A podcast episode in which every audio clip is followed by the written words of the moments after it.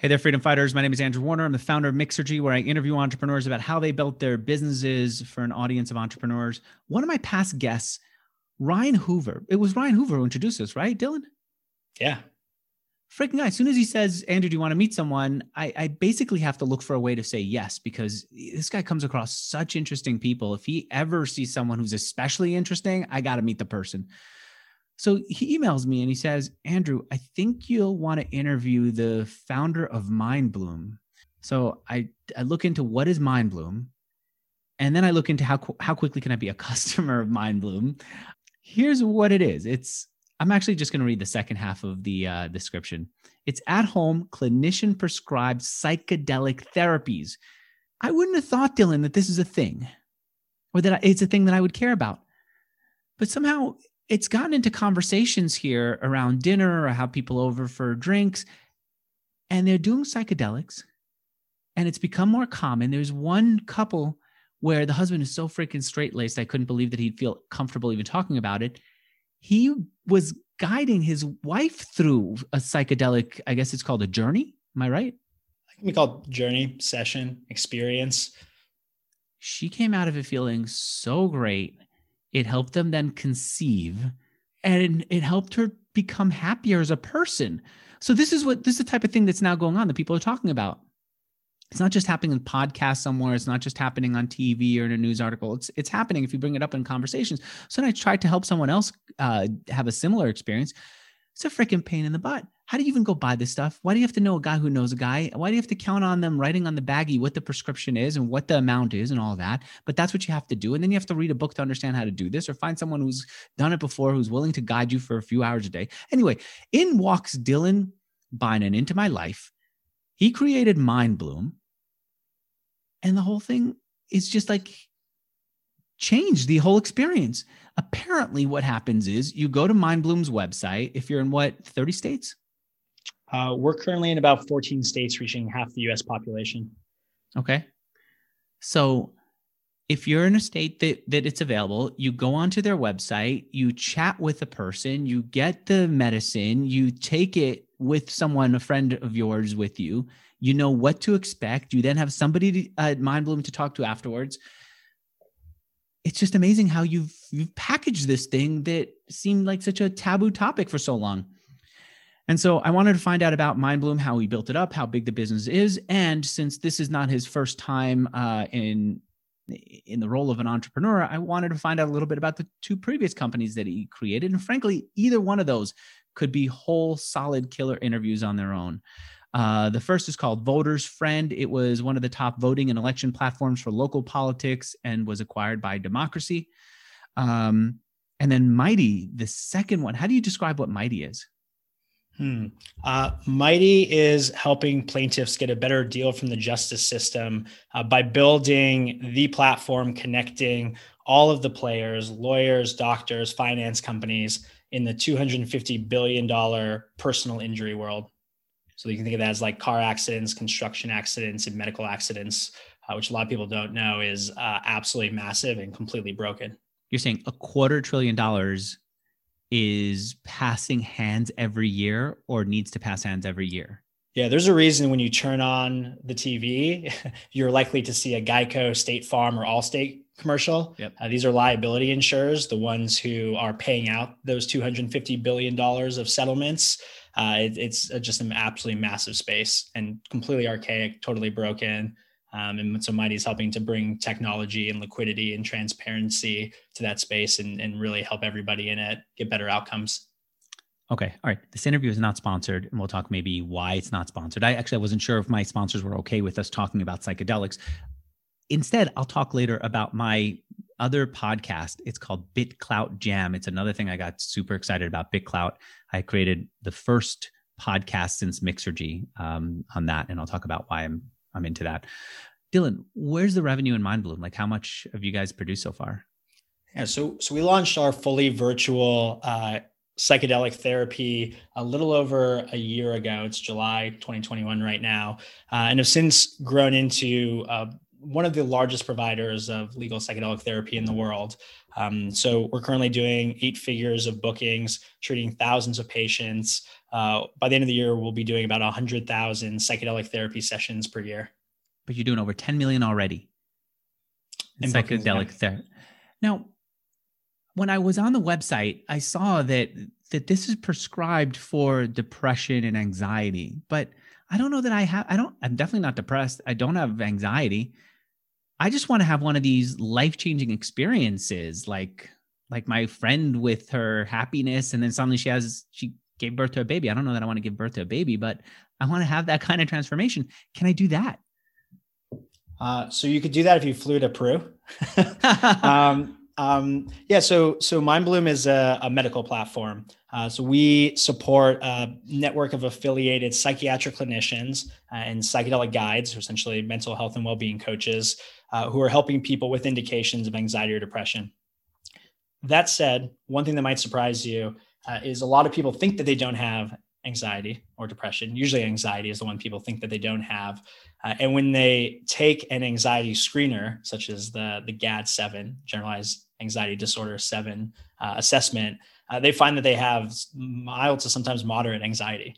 Uh, and, and, I'm one of those cases. Like I, I, don't feel stressed. I don't feel anxious. I love my work, uh, but I work, you know, 80 to 100 hours a week. I'm addicted to it. Like I was addicted to video games when I was a kid. and uh, if you aren't sleeping well, if you're tired, irritable often, um, and you know have, sometimes have issues in your relationships or your mood, that's not healthy and not normal.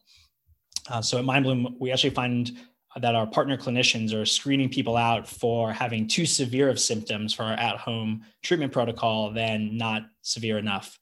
Um, but if you're just looking to expand your mind and explore your psyche, yes, that's something that we philosophically are big believers in. Um, but the medical system is not yet ready for psychedelic therapy to be completely elective. So Do you, you, you think you a, will be at a place where MindBloom does that, where people say, "I just want to expand my mind. I want to have this experience that changes me for the better." Yeah, I think there's a massive transition right now in all of yeah. healthcare, going from old medicine to new medicine. Okay. Old medicine is reactive, disease oriented, treat the symptom. Uh, let's wait until you have diabetes to figure out how to get you insulin or clean up your diet. Uh, and the new medicine is proactive, it's vitality oriented, it's about helping people live their healthiest, fullest life before they get sick. So that's let's get you on a great diet and exercise right. so that you feel awesome and don't get diabetes. Uh, a lot of areas of healthcare, including mental health care, are still going through that transition. And so right now, um, you know, psychedelic medicine is an example of something that is not yet elective uh, and you don't see providers prescribing it unless people have a medical indication. Um, but the you know eventual uh, end state of all of medicine is going to be personalized. Uh, it's going to be p- patient or client centric uh, versus sort of the paternal healthcare system that we've had in the past, where you go to a doctor and they tell you everything and you're not in control of your care. And it's going to be really proactive in helping to provide low risk solutions and treatments that help you become healthy. And, and, psychedelics are undoubtedly one of those when you look at the, the clinical research and the, the client stories. All right. This is a basic question but i don't understand the answer to it. What is a psychedelic? What happens when i'm on a psychedelic uh, so psychedelic technically means mind manifesting uh, so there are some discussions about what qualifies as a psychedelic versus a psychoactive, um, but anything that helps create these open, expansive qualities of mind uh, that help people achieve neuroplasticity and new insights generally be qualified as a psychedelic. Give me an um, example. Uh, so one example would be the classical examples or classical psychedelics are LSD and psilocybin mushrooms. Uh, other ones that are um, commonly discussed now are ayahuasca, which is a, a brew made of um, uh, essentially a, a, vine and a in a, a branch or, or, vine or like a root that combines DMT and an MAOI. Um, and then the psychedelic that our partner clinicians prescribe in MindBloom is ketamine. So that's a dissociative anesthetic when done at low uh, sub anesthetic doses, so like one fifth to one twentieth of what uh, children get in the hospital every day in the US today, uh, it has these profound psychedelic effects and creates this neuroplastic state in the mind where people are more readily able to make healthier and new neural pathways and connections which will show up as new uh, behavior and emotional patterns what's the experience? when i take it what do i see what happens what do i experience Ooh, this is the, the, the question about describe an indescribable experience. uh, is that what it is? An indescribable experience? Uh, it can be quite yeah ineffable. Ineffable is a hallmark of psychedelic experiences, um, and oftentimes okay. we even uh, tell clients, and this is you know sort of common advice to be careful about trying to describe your experience because it can um, be hard to put into words. It can cheapen it, and for some people, they don't really understand it and can you know look sort of um, confused, and that can okay. uh, diminish it. But, but I can right. still describe it for you. yeah, go for it. Yeah, um, I think there are there are uh, three buckets to put a a ketamine therapy experience in, uh, assuming it's a you know moderate therapeutic dose that gets someone into a deep therapeutic state. Uh, one are the emotional effects. Uh, so for a lot of people, uh, they will experience this heightened emotional state. Uh, it could feel pleasant and euphoric. It could feel warm and enveloping. Um, but for a lot of people who have a ruminative thought disorder like anxiety, depression, OCD, PTSD, uh, social anxiety disorder, eating disorders, uh, they can get into this emotional state that they haven't felt in 5, 10, 15, or 20 years. Um, and so, right off the bat, they're able to now engage with uh, things that are going on in their life or changes they want to make in a, in a healthier way than they weren't previously. Uh, the second bucket are the cognitive effects. Um, so, for people, they can often have um, this profound sense of insight uh, that can come up. It can be uh, old memories that come up. It can be um, new sort of uh, you know viewpoints or perspectives, um, and it can simultaneously feel uh, because of what's called transient hypofrontality, or essentially the dimming of the prefrontal cortex, uh, like somebody is simultaneously a little slow with processing power, but incredibly creative. So it can sort of temporarily dampen linear thinking and massively widen lateral thinking or creativity. Um, and oftentimes, a lot of those insights, especially when done in a therapeutic context where intentions are set and people are guided and they're integrating and journaling on the experience afterwards, a lot of those insights are very personal for people.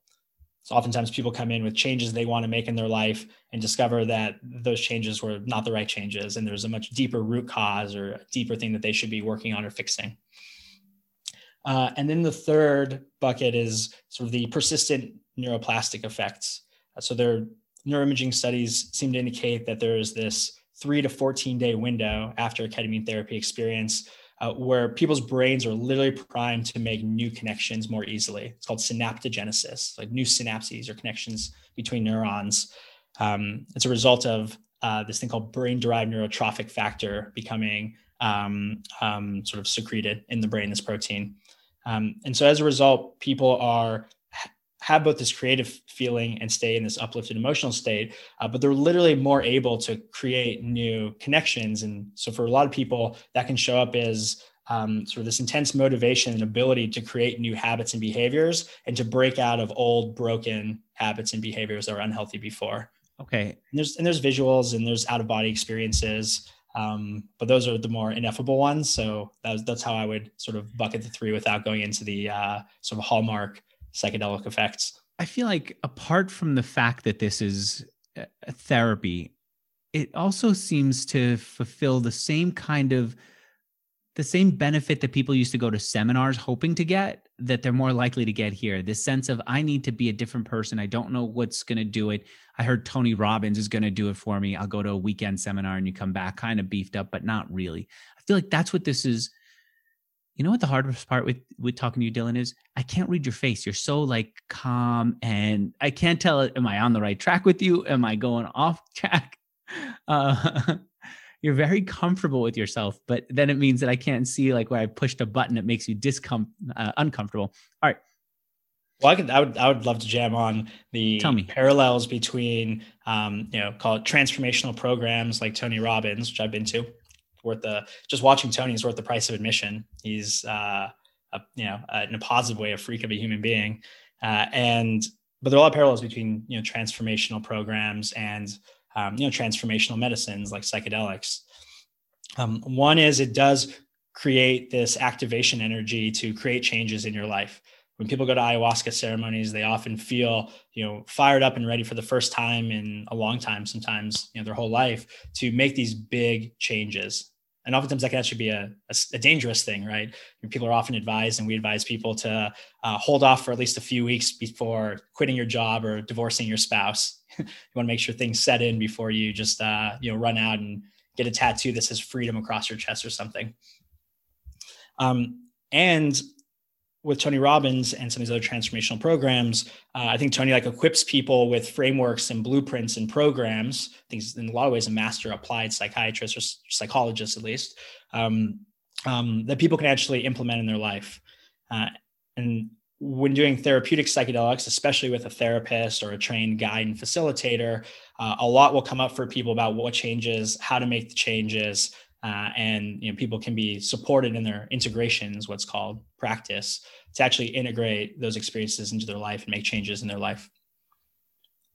One area where psychedelics i think have a leg up on some of those things is exactly what you just hearkened to which is people get really fired up at motivational seminars. They might learn a lot but where's the follow through to help people actually take action in their life?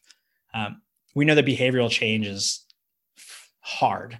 Uh, cognitive behavioral therapy, which is the gold standard for a lot of behavioral change programs like insomnia or weight loss, uh, have you know, famously low adherence rates to get people to do them. Um, you know, and so what about with psychedelics? And I want to get to the business side of this business, um, but yeah. what about with psychedelics? Does it have ongoing benefits?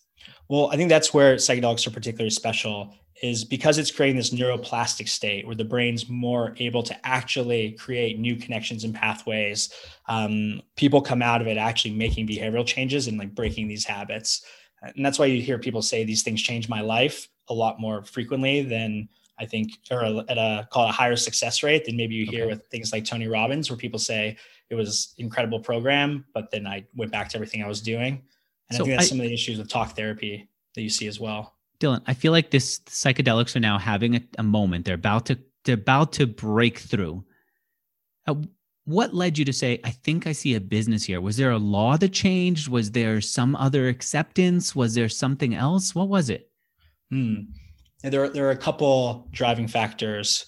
Um, so after being my last company for five or six years, um, and it you know really getting into orbit, uh, I wanted to step away and specifically do something in mental health care. Uh, I wanted to do something in mental health care for two reasons. Uh, one is I just grew up in a family that was annihilated by mental illness, which I've now come to learn is what do you mean, a lot of people. Uh, my mother's severely mentally ill. Uh, so growing up, uh, she had schizophrenia, addiction, uh, and we were like a working class family trying to figure it out and try to get her help. How did, we how did that? Unmatched. How did her schizophrenia express itself? Uh, she's, I mean, she's psychotic. So you know, today she's one of the half a million homeless people in the U.S. Um, wow. who you know thinks that she you know is uh, it's very sad and tragic you know she's and then who, how did you experience it was there a memory that you hold on to that is emblematic of what you went through hmm. uh, so we had a really turbulent home I was I was raised by uh, essentially a, a, single father, and uh, I have a half sister who also has her own um, you know mental health care issues, and um, we it was you know like it was like having a very very horrifying, scary, violent person in the house at all times.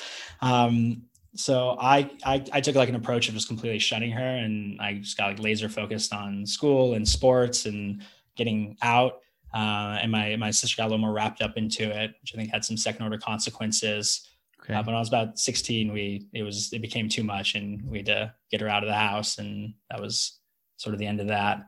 But, okay, and so you, mm-hmm. you felt I have to do something in in mental health care, right?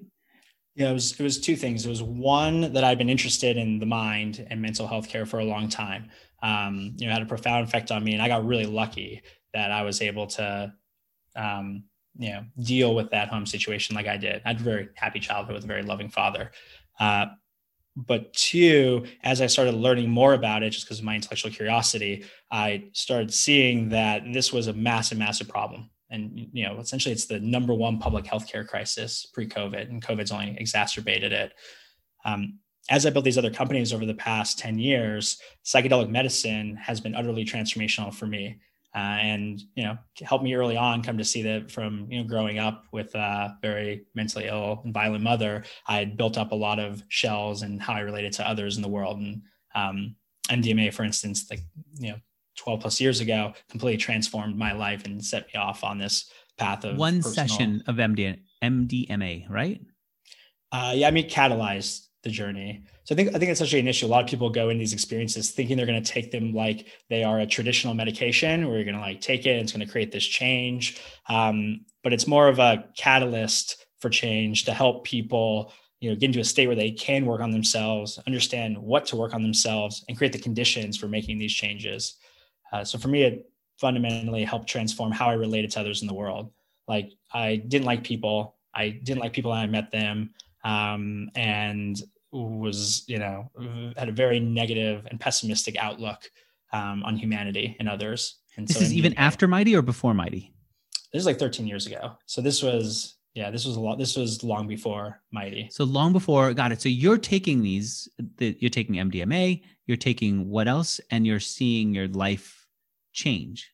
Yeah, I've wanted to see broader acceptance and access for psychedelic therapies okay. um, to help people heal, grow, transform, and become better people for themselves and others my entire adult life. Okay, so then you go into Voter's Friend, you mm-hmm. then go into Mighty. These are these are much more pr- not practical. They're a little bit more mainstream. I think a VC 10 years ago would have seen both opportunities and understood it. Then well, I would say no? local po- local politics in like 2012 was not very mainstream. A lot of people said uh, that's not a business. I don't vote. I don't uh, believe in voting. Okay. I think our political system is broken. Uh, I would say it was potentially even like five years ahead of its time. If what we was the business that, model for it? Oh, that that's that's the best question. uh, we we start we started the company in like the social local mobile um, uh-huh. you know craze when everybody was launching a consumer app and we would figure out revenue later. Uh, and we had a couple big issues. We, we created these incredible mousetraps to acquire local political candidates and voters. Um, things I'm really I'm actually really proud of, and we built this really great product. So like like one thing we would do is um, you know, we built this system of scrapers with this offshore team um, in China that would scrape every single local board of election website so that we could figure out first who was on people's ballots, which nobody had ever done before. So if you wanted to see who was on your ballot, it was impossible at the time. Like you would get outdated information, uh, you have a lot of gaps in it. And so that allowed us to create the first platform that had, if you entered your zip code, every single candidate that you could potentially vote for. Then we pre populated that uh, with data that we scraped and then sent it out to a, a BPO team of about 10 people I had in India who would take all that information, parse it, clean it, put it into our content management system so that from day one, if you logged in, you would get like an 80% complete view of all this candidate data. Uh, and then the third step was to get candidates to sign up and actually claim those profiles.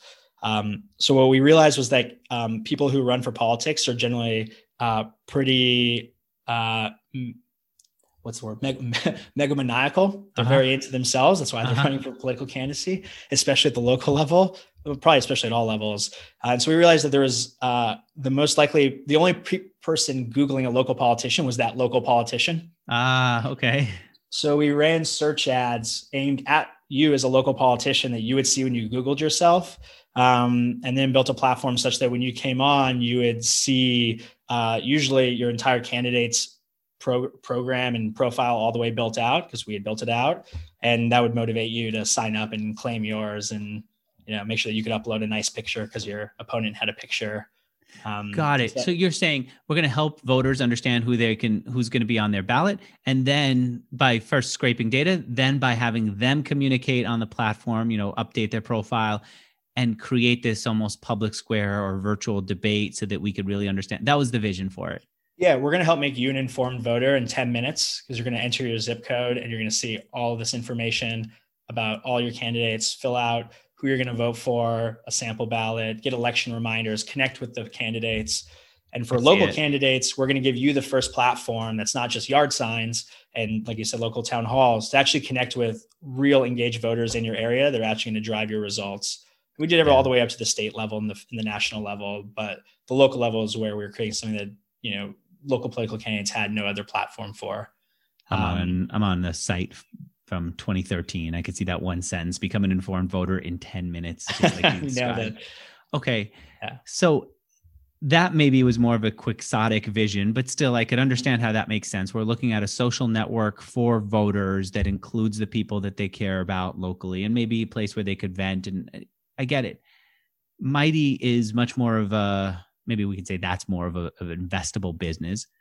The thing that I'm wondering is, did you say I'm going to focus on more more like more bankable ideas first, and then later in life I'll come back and circle circle back onto this issue that I have? Hmm. Mental um, health. So I went to I went to Wharton undergrad, and I graduated in 2010. And at the time, everybody I knew was going into investment banking. I interned investment banking in like 2008, right about the time of the financial crash, which was uh, definitely a blessing, not a curse, because I already didn't know if I wanted to go into banking, and that made it really clear to me. Um, and then from there, I started kicking around in technology. Um, I just spent one year working in entertainment in, in LA before that. Um, and so all of the companies I've had have just been sort of opportunity meeting, um, you know, meeting at the right time. So I had met my co-founder of Voters Friend. He had just started the platform. It was an issue that I had already faced myself and thought here's an opportunity to leverage the internet to democratize access for both candidates and politicians. Um, similarly, I met my co-founder at Mighty, and he had sold a uh, online education platform that was venture backed, and then had started a litigation finance company he'd been running for a couple years. Um, and I was just fascinated with the asset class and how uh, you have this incredible financial instrument that a lot of people don't know about that's really nascent uh, that some of the people in the space are um, you know charging really high rates because there's just so much inefficiency in the space. And as I started working with him, we started seeing just how deep the rabbit hole went in this 250 billion dollar personal mm-hmm. injury world. And so we you know, partnered up to try to build a better space there. So there uh-huh. were companies that were offering loans. If I got hit by a car and maybe I had a dash cam that showed that it was not my fault and I was going to win, my insurance company was going to drag their heels, there were companies I could go to and get upfront payments so that I can go to my doctor and pay them and pay for lawyers. Is that right? Yeah. The way to think about it is if I rear end you, let's say you have a hundred thousand dollar lawsuit on that day, police reports filed, you have a hundred thousand dollar case. Well, you're actually going to start giving away pieces of that case to a lot of people. So you're going to call up a personal injury attorney and give away 35% of your case for them to see the case through. And if it goes to court, that person's actually going to give it away to somebody else and they're going to split that. Uh, you're going to go see a chiropractor, an MRI center, maybe an orthopedic surgeon, and they're going to treat you for free for now with a lien against the case with a ah, markup. And so you're going to give away pieces of the case for the medical treatment. Um, and then historically you'd have a monopsony or like one buyer of the claim that's Geico, State Farm, or Allstate. And so you're just hoping and waiting for them to settle with your lawyer you know, being being your advocate. Um, but these companies came along and realized, wow, let's allow people to sell pieces of those cases so they can both get liquidity to pay for living expenses and also make just better decisions about their cases. Um, so, and those companies then started doing the same thing for the lawyers, for the doctors and medical providers. Um, and then there are, you know, companies that finance the financiers too, like like Mighty. Um, so Mighty is building the sort of connected platform uh, that provides software and tracking and servicing and financing to all of those parties and sort of becoming the you know software enabled platform and marketplace for that to keep track of what they're owed and whether they're whether it's time to collect? Yeah. Okay. All right. So then coming back now to Mind Bloom, the opportunity you saw was what? You i could see that you had a personal connection to it but how did you know this was the time to build it? Yeah. I like I said, I wanted to do something mental health care. Uh, was exploring a few different things in telemedicine. Um, I'm fortunate to have some some close friends from college who have built uh, you know big direct consumer telemedicine platforms like Hims and Candid that do like online men's um, um, healthcare and Invisalign. Uh, and I saw that similarly to how the internet was increasing access to you know uh, information for voting elections or finance and, and, software like we did at mighty uh, that there was an opportunity to use technology to increase access to mental health care treatments. Uh, i just kept coming back to the thing that i thought where like the future was already here it's just not evenly distributed was psychedelic medicine it's the thing that changed my life uh, the thing where i just saw the trend lines with the clinical research the clinical trials you know, uh, sort of influential thought leaders like Michael Pollan and Tim Ferriss and Joe Rogan talking about it, uh, and then just thought it could potentially be time. Um, right around the time I started talking to people about how I thought psychedelics were the future, but we're probably a few years too early because the MDMA cl- clinical trials are going to take a few more years. Uh, and I was at lunch with my personalized medicine physician, uh, Dr. Andrew Kibber in New York, who helps me do the you know top to bottom biohacking thing and, and help me optimize my health. Um, and he blew my mind when he told me that there was this cottage industry of ketamine clinics who were helping people get these transformational outcomes. And he's seen transformational outcomes for his clients with ketamine in his private practice. Uh, and I was blown away. Like, as somebody who has their finger to the pulse of the psychedelic therapy movement and research, I had no idea that ketamine was something that was you know, being prescribed today in the U.S. and getting people these awesome results. Mm. Okay. Uh, so I no keep so, going. So I became a ketamine patient myself. Was just as transformational as a lot of other psychedelic therapeutics that I've used over the past decade plus. Uh, and I saw clear as day that if we could make treatment more approachable uh, and educate people about it through a consumer brand, uh, make it more affordable because uh, historically it's been like 800 to 1200 dollars a session it's come down a little over the last couple of years since i started mindbloom uh, but that still is you know way more than my family could have paid as we were going through my mother's mental health care journey uh, and make it more available to people through telemedicine uh, that we could you know dramatically affect a lot of people's lives um, so started the company about two years ago spent the first year recruiting the clinical and operational and legal team and getting in place, you know, the clinical framework to treat people. Um, and you know, about a year ago, we launched our fully remote platform and have you know since gone on to help thousands of people uh, get clinical outcomes that far exceed what you see with you know Lexapro and Prozac and talk therapy and some of the traditional mental health care treatments that aren't really working for enough people right now when you say you wanted to set up the clinical framework, what does that mean? Ooh, the hardest thing I've ever done as an entrepreneur was recruit a medical director to who's a leader in psychiatry and, and psychedelic therapy. This was uh, Dr. Casey Paleos, uh, who's also, uh, in addition to a, a baller uh, psychiatrist in private practice, uh, you know, an OG in the psychedelic research space who has been a huge part of the MDMA clinical trials with MAPS for phase two and phase three, and uh, was part of the early uh, hallmark psilocybin for cancer anxiety study and early ketamine for depression studies. Um, so the first, I think the first, so so I, so I immediately raised a couple million financing from friends and prior investors, and went to work sort of building this framework out. Um, so it started with the legal framework. Can we do this legally? um, you know, what are the regulatory risks? What are the compliance risks? What are the liability risks? Uh, and then it was going to work to recruit the you know the clinical team, including this medical director who would be helping to build the protocols.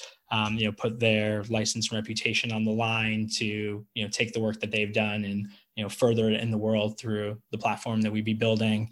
Um, then recruiting a clinical advisory team of people to help inform all those clinical protocols, uh, an operations team to build out our pilot facility, which allowed us to test at home treatments, um, and then building the the you know the team to help build the early technology to you know allow our providers that we're recruiting to treat through the platform providing therapeutic content and programs uh, there's a there's a lot of steps here it's not just like recruit a therapist and connect them with the patient you know through an app which can be super valuable to like increase you know liquidity and access to those treatments. Um, but we're still in day one of psychedelic therapy, and so it's building out everything from legal to clinical to programs to protocols to content for the first time. Was it originally going to be an in-person clinic?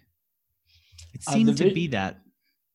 Yeah, the vision from day one was to build at-home therapy. Uh, so right when I had envisioned the company, uh, Trump had signed legislation that was going to create a whole new paradigm and framework for at-home prescribing of controlled substances.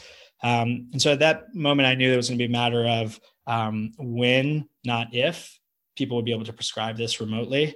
Uh, so we started with a pilot facility to test remote treatment. We know that a lot of psychiatrists were doing remote treatments. We'd seen some studies around in clinical studies and outcomes around remote treatments, uh, but our clinical team wanted to make sure first that it was safe, the patients wanted to do it, the prescribers were comfortable with it, and that people would get as good or better clinical outcomes from just in-person treatment.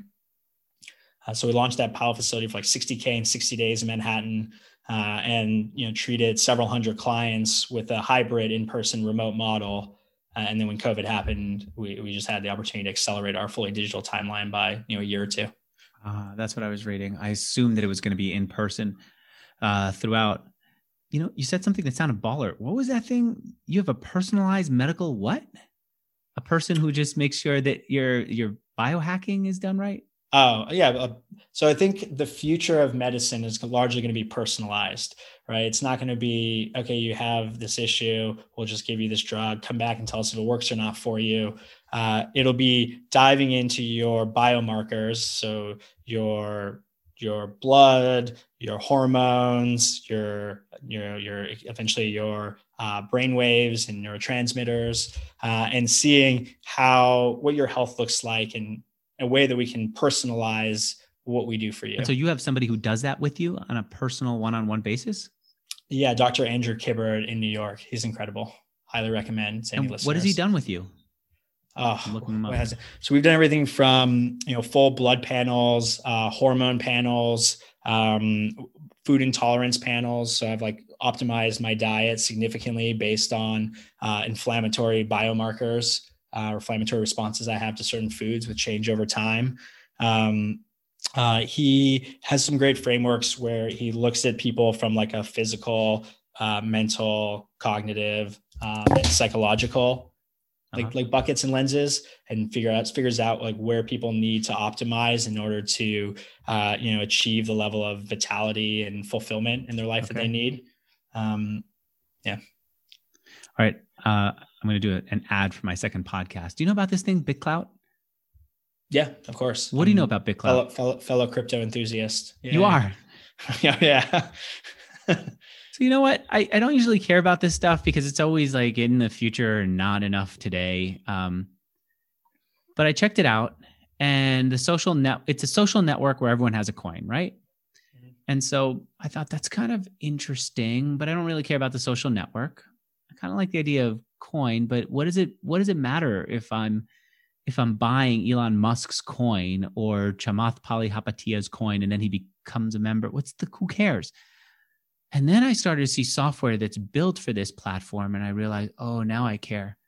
Because in some cases, if you own someone's coin, first of all, you can buy and sell it. But if you own their coin, you could have access to uh, a community that they run, to educational videos that they have, to God knows what. It, the, the limits are just out there.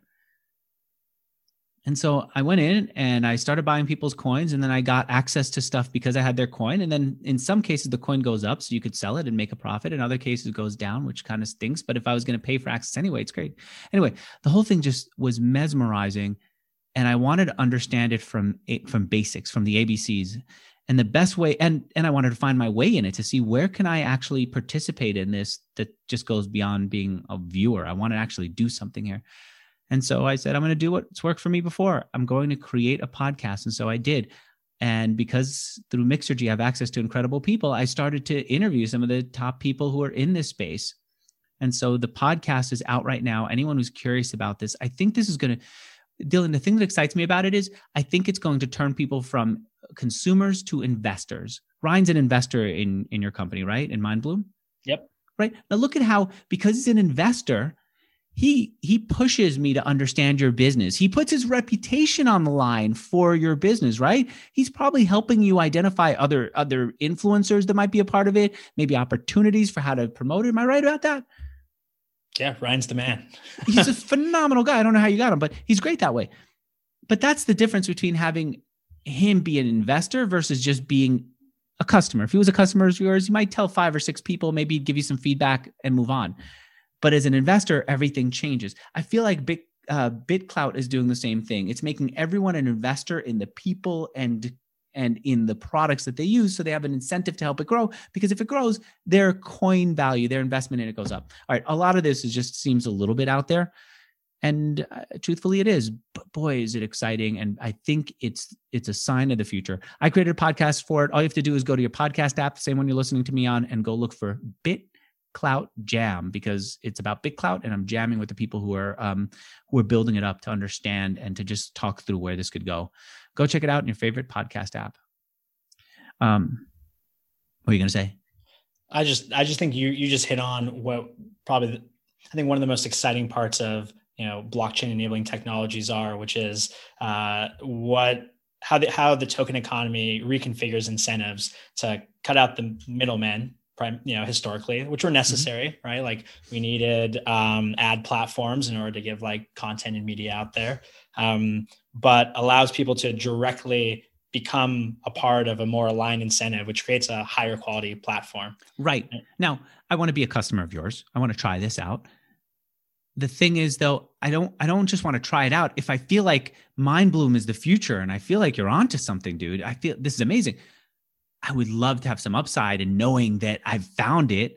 And I'm sure that you would like to make it available to, to your customers, but it's a pain in the ass to do that, right? You can't just start making these arrangements with everyone. The beauty of bitclout is it automatically does it. So it automatically creates a coin for everyone on the platform. There's software makers right now who, instead of getting paid, they say just hold our coin, just be an investor, and then you get the software as an upside. So I like how it democratizes that or it makes it more evenly distributed. Yeah. I mean, my understanding is it's also the platform, right? So there's like no limit to what people can build on top of it. And it's like the underlying yeah mechanism, right? You know what, truthfully, I find in many ways when I do SaaS interviews, they're very interesting, but it also feels like the past. It feels like you could do a really good business in creating SaaS but you're probably not going to be 37 signals, you know, bootstrapping your way to this phenomenal greatness. And a lot of the the paths have already been been walked on. What you're doing with psychedelics feels like it's brand new territory. It reminds me a lot of talking to John Fluhr of um, I forget what that ticket scalping thing was, where everyone thought ticket scalping was illegal. He did the research. He realized it wasn't uh, not SeatGeek. It was one of the predecessors at eBay. StubHub. StubHub, I think so. Yes, right. Oh, John John Fluhr Craft, right? Uh, is that his last name? I, no. He's at Craft Ventures, right? Oh, oh, uh, Craft Ventures. I don't know. I t- truthfully, I lost track of him. He was someone who was a hard guest to get, and in many ways a little bit scary. I think he thought, "What the hell am I doing, telling Andrew all this stuff?" This was before podcasting was a thing. Um, he made me make all these promises to him. I go, this is, dude, this is just a podcast. He was intense as hell. So I said, I'm done. Once we're done, I'm moving on from him. I think he's brilliant and I keep referring to him, but I need to move on. Um, but anyway, he was onto something and it was exciting. And what you're doing is exciting. What's going on in crypto in many ways is also exciting too. And it's broken enough to be interesting, but has enough potential to be worth dealing with the broken parts. And so the way that you found it is the surroundings that you're in, you realize this made sense. You said, I'm going to go and, and, and, explore this. You created it um, locally, you tested it a little bit remotely. And then how did you get, how did you get clients? How did you get people to come into the clinic and experiment with you? Hmm. So, so initially it was just word of mouth. Um, you know, I think one of the things that was really interesting is um, early on, I had the hypothesis that there was just a lot of pent up latent demand for psychedelic medicine. So people are hearing surround sound from NPR and Dr. Phil and Rolling Stone and uh, Michael Pollan and Tim Ferriss, uh, and their only option is to fly to Peru and do an ayahuasca ceremony, or to, as you pointed out earlier, um, you know, find some underground facilitator, try to procure psychedelics you know, illegally and do it on their own. Those are not great options. they're, not, they're not very accessible, very expensive, very risky um, risky both legally and also risky like like psychologically, especially right. for people who you know have um, serious mental health issues to to grapple with. Um, Uh, so early on, I knew that there would just be a lot of latent and pent up demand that if we made this available to people, people would hear about, they would learn about. Um, so early on, it was just a lot of word of mouth. Um, after that is the, really the first company to launch publicly providing a consumer brand for psychedelic therapy, or at least I think the first one like who's doing it in a very notable way. There are a lot of individual providers who are already doing this who had paved the trail. Um, we just started getting a lot of press. So a lot of inbound press from Forbes, Rolling Stone, Wall Street Journal, New York Times, uh, Vogue, New York Magazine, um, a lot of podcasts that I think propelled a lot of word of They're mouth. asking you, or it seems like you're also going after press, right? That I've now. seen press releases go out. I've, you're you're drumming up business by you are, but in the beginning it wasn't that. It was just letting people know, and there's enough pent up demand that if you said this was available, word of mouth would get around and get you the first customers. Yeah, I mean that was when we were really focused on making sure that the product was really high quality. People were getting phenomenal clinical outcomes on their depression and anxiety, um, and that you know there were no adverse events. Um, so across like thousands of patients now, only had a few like moderately mild to moderately adverse events. Um, you know, this less than five percent of people have any side effects whatsoever, compared to I think most people on SSRIs. Um, and once we saw that our clinical outcomes were, you know, uh, order magnitude better than SSRIs, um, so like the average SSRI like Lexapro or Prozac has a clinically effective response for 40 to 47% of people. They take six to eight weeks to work. 30 to 40% of people are totally treatment resistant. They'll try 10 antidepressants this year. They have terrible side effects. Uh, once we saw that we were getting, you know, 80 to 90% of people a clinically effective response without the side effects, uh, that was when we, you know, said, okay, it's time to bring this to as many people who could benefit from this as possible, as quickly as possible, to try to, you know, transform and ultimately save some lives. What was a side effect that people had? Um, the most common side effect is nausea. So ketamine can cause nausea. Uh, our, our, our, partner clinicians will often prescribe an anti-nausea medication, uh, but some people don't take it or it doesn't work for them. Um, some people can feel groggy the next day. Uh, it's a little rare. Most people feel a little uplifted and energized, but sometimes people can take a couple days to get back to baseline. Um, and those those have been the. What's the harshest one? The one that made you a little scared? Uh, there was one client who fainted, but not most likely not from ketamine, but from the anti-nausea medicine. So it sort of went to um, it was this idea that you can uh, prepare for as many adverse outcomes as possible. But the things like in any business that are going to trip you up are the things you don't prepare for. Uh, we have this massive uh, packet of clinical protocols that our clinical advisory team reviews and signs every quarter. Uh, that we have multiple people on our team doing case reviews, making sure our clinicians are following them. Uh, we have a you know short and long term both like patient and company risk mitigation strategy that we build against and the first like moderate you know um, adverse event was something that wasn't even on our radar which is a super rare likely reaction to the anti-nausea medicine. So why so few states. Do states have restrictions against it? Uh, right now we're just no. So, so there are a handful of states that do have a restriction on the prescribing of controlled substances online. Um, i'm sure they'll be getting through that because it's very archaic. Um, um, but we're just continuing to expand geographies. So we're focused on you know the largest states at first, where we can help as many people as possible. Uh, but by the end of this year, we'll be in 30 states, 30 states, reaching 70 to 75 percent of Americans, uh, and are also expanding our indications from anxiety and depression to other mood disorders and mental health issues like substance use disorder, OCD, PTSD. You're here in California, right? Oh yeah. Texas too. Yep. Okay. Um, what, I'm, I'm, from I'm from California and I live in Texas, so I, I could not let where in Texas slide. Uh, I just moved down to Austin um, six months ago after ten years in Manhattan. Mm.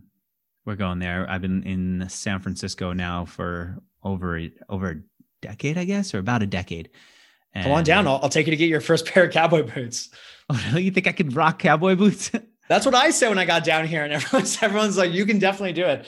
Um, apparently, the uh, order of operations is cowboy boots in the first six months, cowboy hat six months later, and then you get the bolo that. tie after that. And then you're and then you're a Texan. I can't do that. I can't do that. I uh I maybe cowboy boots. They seem like they make a lot of sense. But I, I can't believe how many of my friends are there. That I thought that it was I don't know. I I, I guess I kind of worried that they all left already and moved on to another place, but I'm glad that they're there. I I'm really looking forward to it. We've got just a few more weeks here, and then kids. Uh, thank you know the best part about Mixergy is the people that I get to meet. I was introduced to phenomenal schools over there, phenomenal people over there. Where so we got our kids into school, and we're moving as soon as school opens up. All right, so that means I could try Mindbloom over there. Why is it that it's not just one session? Why do I need to sign up for a subscription? Mm. So it's not a subscription so much as a six session program. Uh, there are a couple reasons. One is that the clinical research that exists today indicates that six sessions is the ideal number of sessions. Um, two is that we talked a little bit about how it's creating this neuroplastic state that's going to help drive emotional and behavioral changes. Um, it takes a little while for people to learn how to sort of undergo the experience. Um, so, you know, everybody at Mind Bloom starts off with a really low titration dose, usually a little disappointing for people, especially because they've built it up and, you know, maybe are quite nervous going in. Uh, and then the clinician works with them to find their ideal dose. Uh, in addition, with psychedelic experiences, I think ketamine especially, uh, there's like a something like meditation. There's like a skill level to getting a lot out of it. So a lot of people go in and they need to learn how to sort of navigate the therapeutic experience. Um, and as a result, the sessions end up compounding on each other. Um, and so by the end, people have, you know, had at least a few, you know, really high quality therapeutic sessions.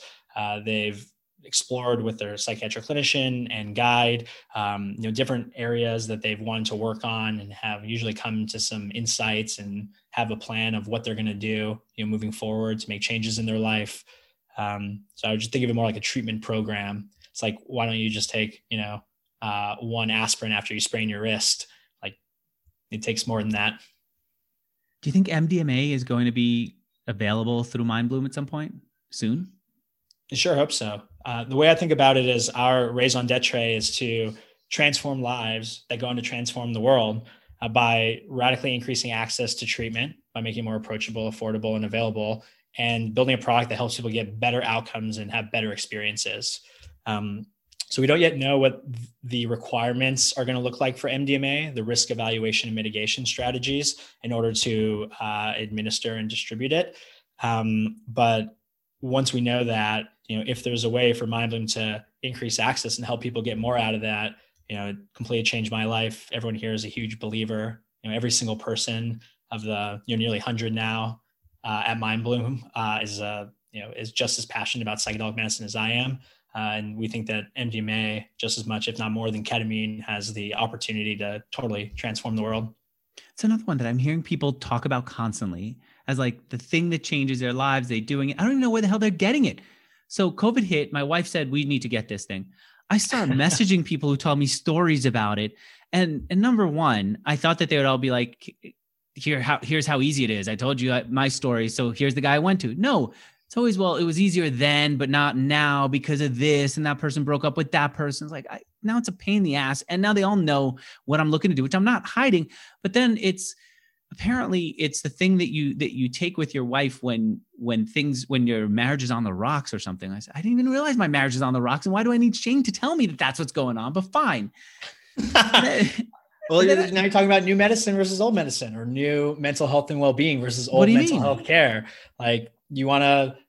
I mean, I'm definitely not. Um, I'm not a doctor. I'm not a clinician. I'm definitely not a lawyer. So this is all just educational. Uh-huh. But the time to work on yourself or your relationships is before they're broken, right? I think that's what it was. I, I had a sense that she wanted to have a conversation about something, but she wanted to also have the, an experience. Anyway, we finally, I forget who the hell gave it to us, but it's like a lot of begging. We finally get it. I don't know what the dose is. So what I do is I'll just take more than I'm supposed to which kind of freaks her out. And then I'll, I'll drink whiskey with it, which then makes her think maybe I'm not, I don't know if it's helping or not, but I'm not sitting around. If we're on, on date night and the kids are with someone, then I want to, well, have a good night. You, one, there's a couple of resources you could check out. Uh, one's called rollsafe.org. It's an educational website for harm reduction for MDMA. can really walk you through how to prepare for an experience, uh, what vitamins you can take before and after, what you definitely shouldn't take before and after, um, some tips for before, during, and after. Um, another would be Erowid, E R O W I D. Uh, and that also has a lot of information. And so that can walk you through how to have. Truthfully, uh, I, I want to, I, I like what you're doing in Mind Bloom, where there's a human being who just answers it. For some reason, there's certain things that I like to read up on and other things that I want to have a person talk to me about and tell me. Mm-hmm. So I like that you're doing that. But who knows what it is? But the, here's the other problem. I don't know what the dope. How much am I supposed to take? A quarter of this? Like the whole? I'm supposed to cut the pill in half, like a scientist or like a guy in in the pharmacy. So then we do that, and then I have no experience with it, but I have a great night because she's sitting there on the couch. We're just talking, and so then we decide this is great night. We're going to do it again. But this time she's convinced that I need to do something. So that I need to feel it. So we get enough for three evenings and we basically polish it off in one because it took a long time for anything to affect. Here's the here's the bottom line.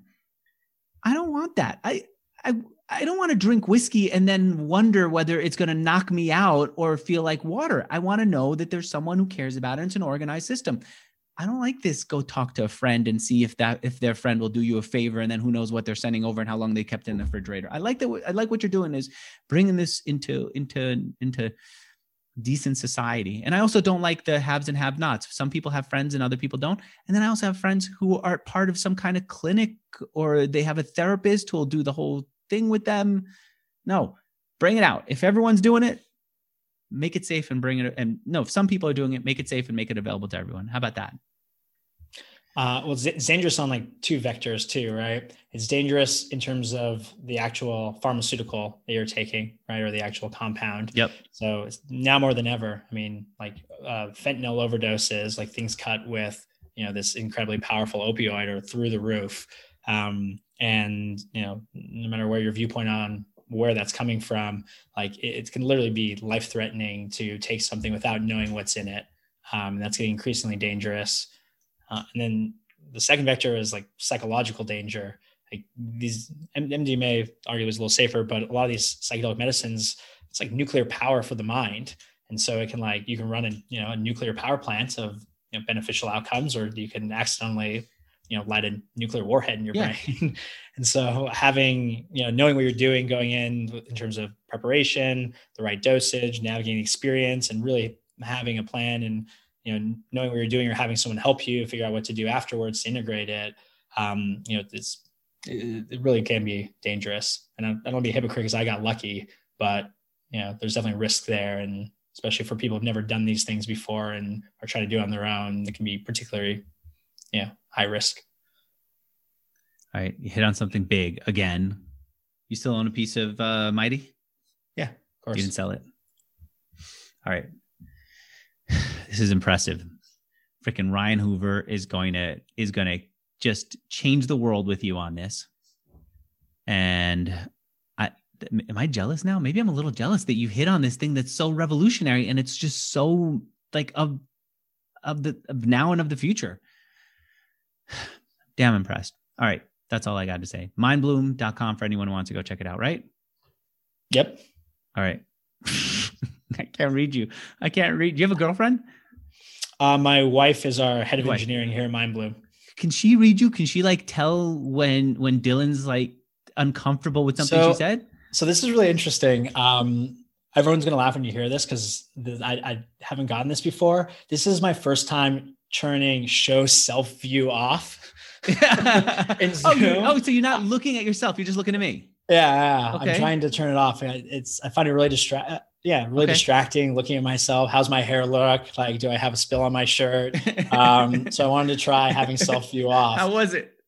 Well, I mean, obviously I look stone faced or something. So I've, I've, got, I've got to double click into this and see what's going on here. All right. Um, well, thanks for playing along with me. Dylan, yeah, thanks for thanks. having me on, Andrew. Thank you. And uh, as a follow up to this podcast, if you still like my style after this and you want my inquisitive style on this new thing, BitClout, really, I love it. I love this platform. I love what I did with it. I actually, for the first time, I edited. I even edited out the ums. I like to leave the awkward conver- awkward part of a conversation, Dylan, in Mixergy interviews. I said for that one, uh, because it's such an out there topic, I want to be as focused as possible. I sat down and I edited every freaking word of it myself to make sure that the audio and the message sounds clear. And it's available right now. Go look for bitcloutjam.com. No, yeah, the dot .com is good, but also in your podcast, BitClout Jam. Dylan, thanks so much for being here, man. Likewise, Andrew. This was a blast. Thanks for having me on. Thanks. Bye.